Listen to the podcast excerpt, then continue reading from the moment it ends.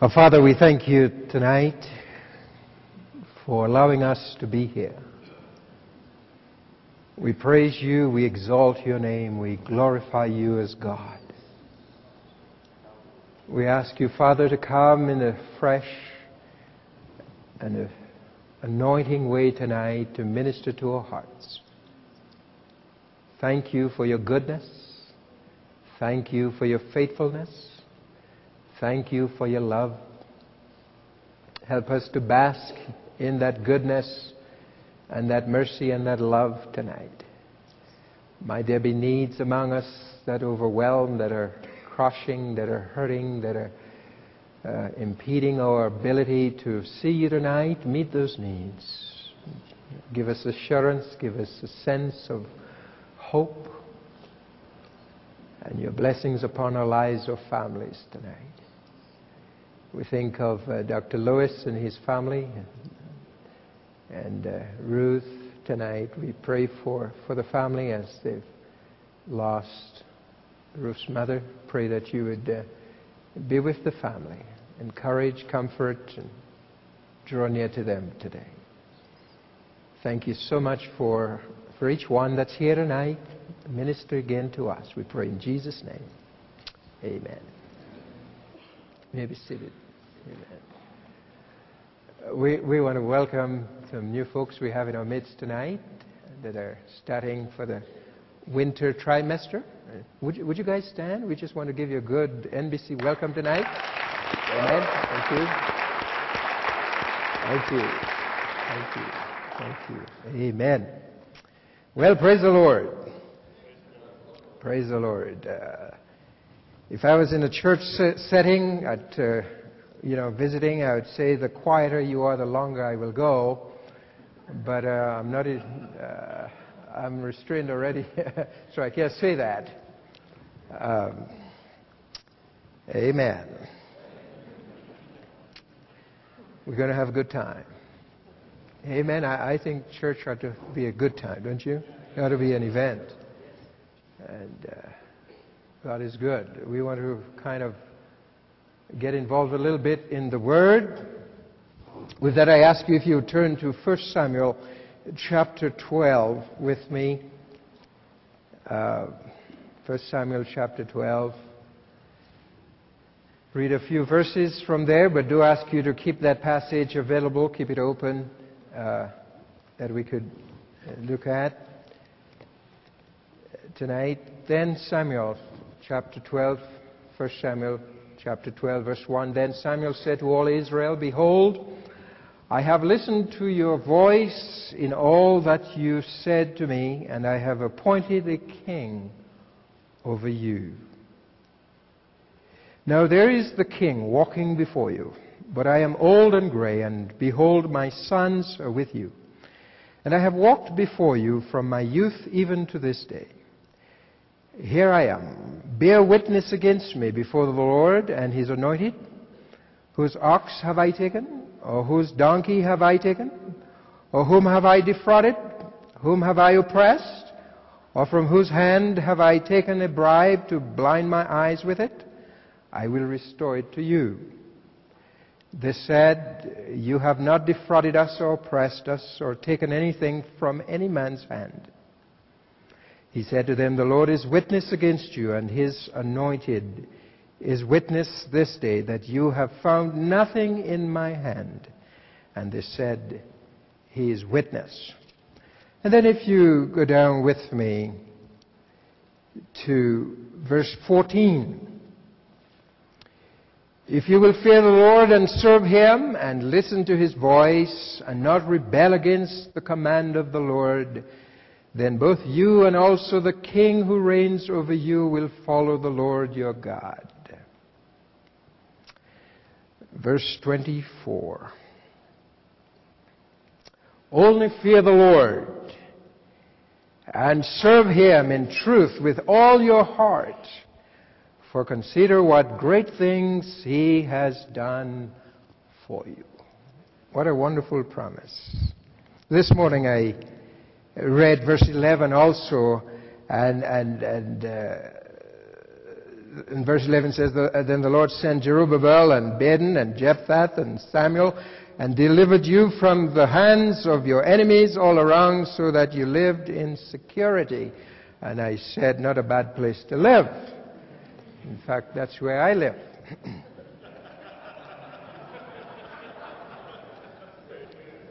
Told you we were going to have a good time.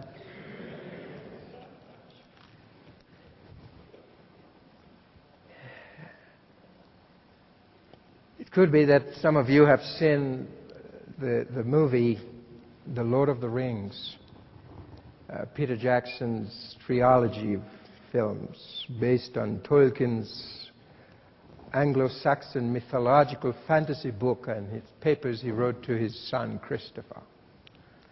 It has captured moviegoers' imagination the last few years, of course, and uh, those films have received many honors, uh, Academy Awards, and millions of dollars out of the box office. And, and I said it may be an indication of how desperately our culture seeks to escape the boredom as well as the overload of postmodernity, trying to get into a fantasy world a world of make believe. Today I want to, or tonight I want to talk to us not of a make believe world of the Lord of the Rings, but rather I wish to share word with you from the wise judge and prophet Samuel, who stood at the crossroad of a nation unhappy with its past, but desiring to chart a new future by asking for a king. There are people in transition, moving from a theocracy to a monarchy. Not all of them wanted the king, a king, but uh, most of them did, and they prevailed upon Samuel, and the Lord seems to have gone along with it. Uh, this new course rested on the shoulders of a tall, strong, broad shouldered Benjamite named Saul. And in Samuel, in this passage, in 1 Samuel 12, we come to what is sometimes referred as Samuel's farewell address, even though we find in the scriptures that he was nowhere to the end of his life. His death was not imminent. And yet, he gives them this, this address, warning them of the dangers of the king, of the king that they wanted to, to have, and the sense of the rejection of God as their king. A few things in this passage I want to draw to our attention tonight. List three. Uh, the first is, is that one, we see one man who made God the Lord of his heart. That's what I want to talk to us about tonight. Making God the Lord of a heart. And Samuel, Samuel epitomizes this sense of a man who's, who's embodied the lordship of Yahweh, whose God is his king through and through. From a young child when God called him in the temple, you remember? First Samuel.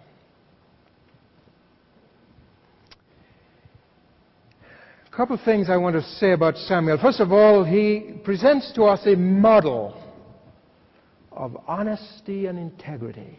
As his long ministry, his long years, his long tenure as a prophet and judge of Israel. We see in him a man of, of great integrity and honesty. In fact, in, in our text tonight, he asked them, Did I oppress anyone? Did I defraud anyone? Did, did I take from anyone that I did not, uh, anything unlawfully from you? God is my witness. He, he went to the highest witness possible before God and before this king that, that we have. And Saul is standing right next to him before this anointed one the earthly the highest earthly authority and the highest heavenly authority as his witness. He invokes them and says, Did I do anything to bring any reproach to my calling among you? And they said, God is our witness. Nothing. Integrity, honesty, credibility. Oh, some precious things and uh, qualities that you and I need in our days, in, in our times of ministry. After surveying thousands of people around the world and performing more than 400 case studies, James Kouzes and Barry Posner identified those characteristics most desired in a leader. In virtually every survey, honesty or integrity was identified more frequently than any other trait. You see, it makes sense to believe that if people are going to follow someone, whether in battle, in business, or in ministry, they want assurance that their leader can be trusted.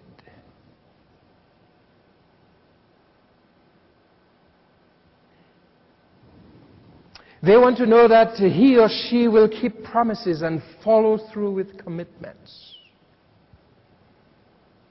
I hope we get this deep down in our gizzards tonight. That God, God is looking for for men and women who are honest, sincere, believable, credible witnesses of this divine truth that He has deposited in our hands and in our hearts and in our heads. Especially in a time when there is a credibility gap in our culture among leaders, both in and out of the church. Oh, may God help us. Let us see Samuel as this model for us. But there, there, there is something else about Samuel. You see, after having led Israel for decades, Samuel promised to repay anything he had unjustly taken from anyone. Uh, even more impressive was the people's response to him. Not one person rose up to make any claim against him. And you're talking of 40 plus years of ministry. Not a single individual says, you know, I remember. They couldn't point at anything. See, those two characteristics directed how he regarded not only his possessions, but his business dealings and his treatment of those who were weaker than himself. Samuel held himself accountable to the people he led. And so must we. Samuel's example calls each of us to hold this to the same standard of integrity. Whatever your leadership responsibilities, whether you are in charge of a multi million church campus or a two year old child, manage your affairs with honesty. Let your personal commitment to integrity show in what you do during the day, every day. May I say to us tonight that a person may forget 90% of what we say, but he or she will never forget how we live our lives.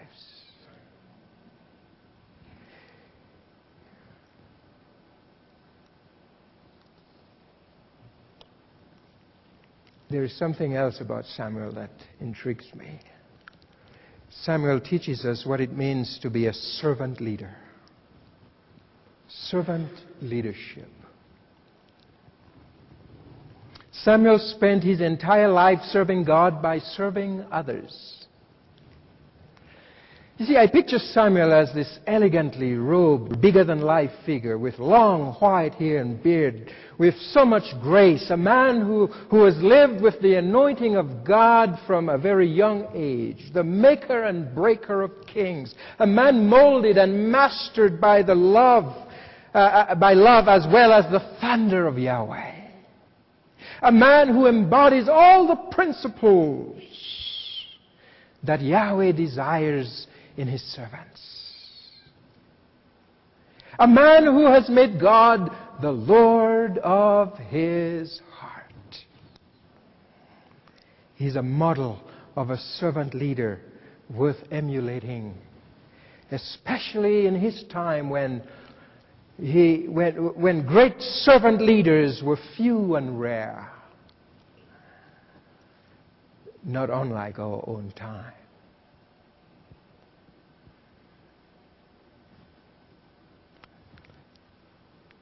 I lived in Los Angeles for a while, a few years, and had the rare privilege of living in a little town called Inglewood, a little suburb of Los Angeles, where the Lakers played, the big old Western Forum. It's now a church, by the way, this huge building. And uh, I would drive by just about every day. It was lived about five minutes from the Great Western Forum, where Pat Riley was coach of the Los Angeles Lakers. And I was a fan, still am. I, I just haven't connected yet with the Nuggets. It, will take some time. Uh, you know, I have a philosophy that I, uh, and it seems like I'm breaking it, that where, whatever city I move to, and I've moved a few, around a few cities in my short life, that I would root for the, the team, whether it's football or basketball. And so when I was in Los Angeles, the Raiders were there, so I was a Raiders fan. And when I lived in Ohio around Cincinnati, the Bengals were there, so I was a Bengals fan. And uh, I moved to Colorado Springs, and I loved the Broncos. But the Nuggets, it's growing on me, so I'm not there yet. But Pat Riley wrote a book uh, Pat Riley has since left the Lakers. He's with the Miami Heat, Heat uh, team. And, but he wrote a book some time back, and, and in that book he talks of the danger of me. And, and he said the most difficult thing for individuals is to, to do when they're part of, of the team is to sacrifice. It's a sacrifice for the team. It is so easy, he says, to become selfish in a team environment, to play for me.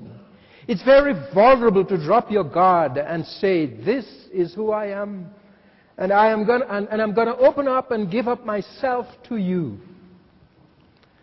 But that's exactly what you've got to do, says Riley. Willingness to sacrifice is the great paradox. You see, you, you must give up something in the immediate present comfort, ease, recognition, quick rewards to attract something even better in the future. Servant leadership, sacrificing for others, living for others. May I say tonight, whether in the world of basketball or in ministry, serving others can be difficult, it's tough, expending your energies and resources in the interest of others can be exhausting. Yet the most effective leaders are servants. Nobody demonstrated this for us better than Jesus himself. On the night before his crucifixion, alone with his disciples in a room in Jerusalem, Jesus did the unthinkable. He did the unthinkable. When, when there was no servant to carry out the custom of foot washing, Jesus assumed the role. The, the master became the servant. The greatest and the most high became the least and the lowest. And Jesus told them that night, I have set before you an example that you should do as I have done for you. John 13, 15. Uh, the Lord did not tell them to do what he had done. In fact, he commanded them to do as he had done. They were not to become full time foot washers but rather full time servers of men and women. They were to be servant leaders, and so must we. Tonight, not only do we see a man who made God the Lord of his heart, we also observe in our text, in our passage tonight, some of the verses we did not read, but in that chapter, that God is worthy of becoming the Lord of our heart tonight. Verses 6 through 19. He is worthy.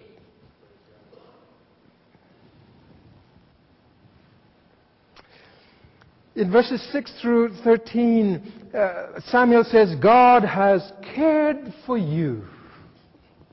He, he, mentions to them that he had appointed Moses and Aaron and who got them out of bondage, who helped them get out of Egypt. He had appointed judges to deliver them from, from, from their enemies when they were oppressed and caught up in the cycle of sin.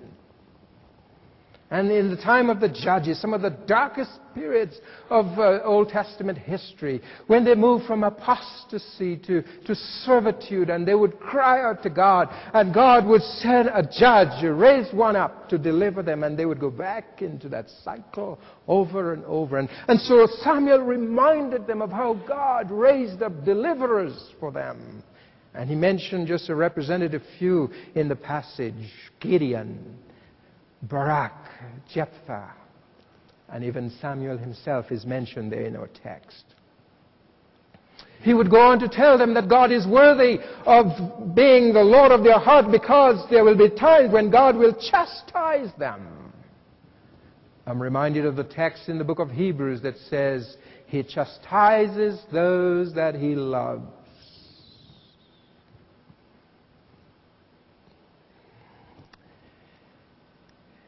God is worthy of being the Lord of our hearts. Samuel said to them, because God has and will demonstrate his power. Verses 16 through 19. And, and as if they needed some audio visual, some, some sign. Samuel says, Hold on, stand up and let me show you. And he says, All right.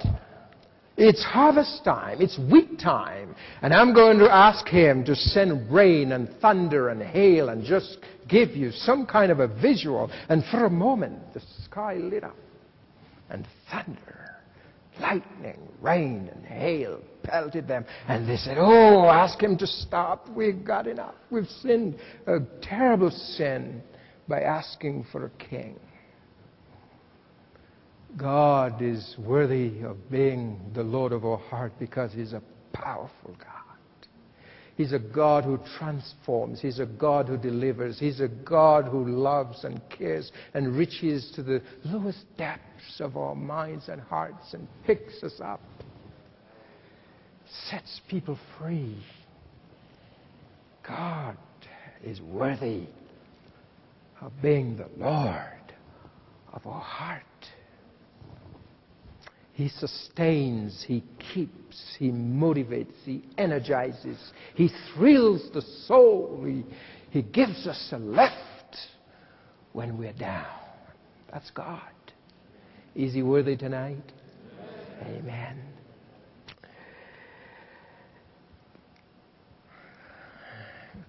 So we have seen a man who has made God the Lord of his heart, a, God worthy of being the Lord of, of our heart. But there is also one more issue in the text.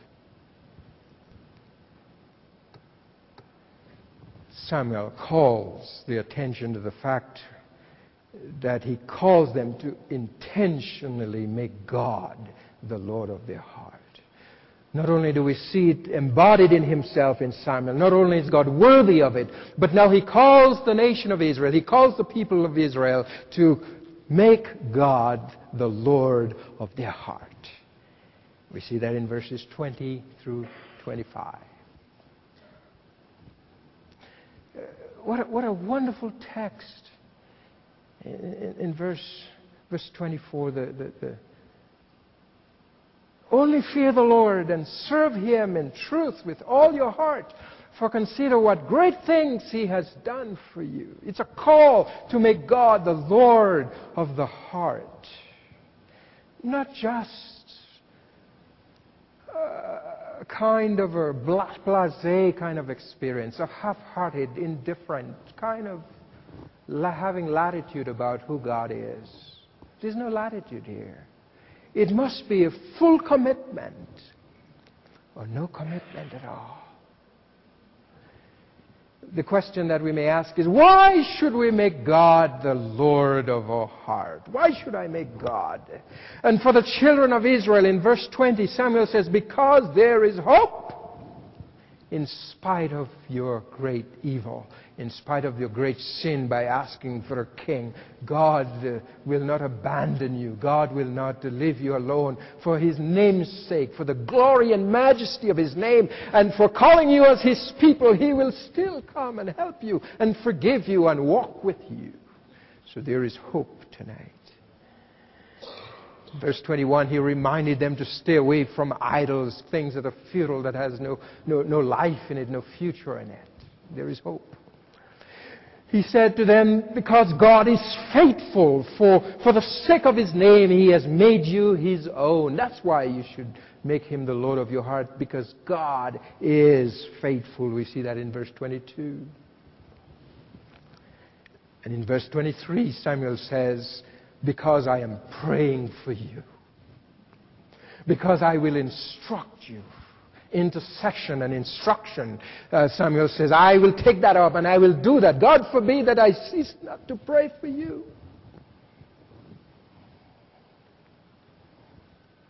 Right or wrong now, it's getting towards the end of this trimester, and the winter trimester is going to hit you. Just a little bit.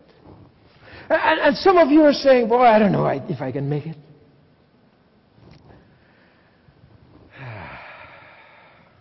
And you've done your best, you've tried your best to adjust, and it's coming together, and, and some of you may be discouraged, and you're wondering whether you should quit. There's a word here for you somewhere in there that says there is hope. God has called you. Make him the Lord of your heart. Amen. Uh, and, and, that there are folks who are praying for you. There, there are folks who are there to instruct you, to counsel you, to guide you, to help you through this thing. Amen. You better say amen. Oh, amen. There's hope. That's why we should make him the Lord of our heart, because he cares so deeply for each one of us. Because of the great things that he has done. Verse 24. That, that's one of the reasons we are to make him the Lord of our hearts because of the great things that he has done for us. Hallelujah. We were, we were on a path that led to nowhere, and we were going there fast. And God turned us around, gave us a life Give us hope. Give us a sense of meaning and purpose and direction. Great things He has done for us.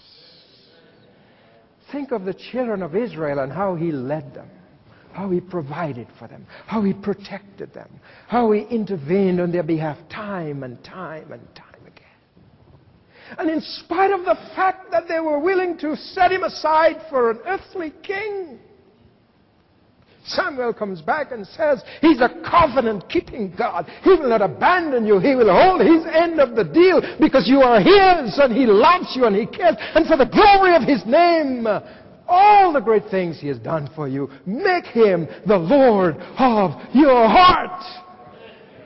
Hallelujah. And right around now you're saying, Well, how? How do I do this? He gives us. He says, with all of your heart. Do it truthfully, sincerely, fervently, with everything that you have, holding back nothing. That's how. Worshipfully, serving the Lord, truthfully, with everything that you are, everything that you hope to be, all your dreams and aspirations, give them over to Him. That's how you do this. Can't do this on your own. We're not strong or big enough or infinite enough, or smart enough. God can enfold you and enmesh you and help you to do that which He has called you to do. And so you are making the Lord of your heart tonight. I will tell you about Ferdinand Magellan, 16th century explorer, discoverer, set off from Spain in 1519 and uh, on, with an expedition of five ships and 265 crew me- members traveling to find the passage around the world, to connect the oceans, so to speak. In fact, the Strait of Magellan is named after him, after he passed through Guam and the Philippines and joined the greatest ocean, the Pacific. But one of the things said about Magellan is the sense of his, how focused he was, how committed he was. And, and, and when things did not go well, and when they were discouraged, when the crew were discouraged, and he had to quell at least three mutinies against him, and, and, the, the, the supplies was exhausted, and, the, the, the, riggings of his, his ship were started, and the sails were rotting, and, instead of a two-year trip, it became a three-year trip, and, and everything was going wrong. His favorite saying was, sail on. On. He wanted to fulfill his mission to King Carlos of Spain, to bring back the spices that he had gone after. That was not his primary motive for going. He wanted to discover the new world. And he did. When Magellan, when he arrived, he demonstrated in his mission the fortitude of a life fully committed and focused. A life committed. Today, you and I are called to surrender our heart to God. We are to do fervently, sincerely, truthfully that which God is calling us to do. And so, in our text, we have seen a man who has possessed the lordship of Yahweh. We have seen a God who is worthy of being made the Lord of our heart. And tonight we are calling you to make that a reality. If you have not yet, make Him the Lord of your heart. And like Ferdinand Magellan, I would say to you tonight, Selah. Would you say it with me? Selah. Selah. Selah.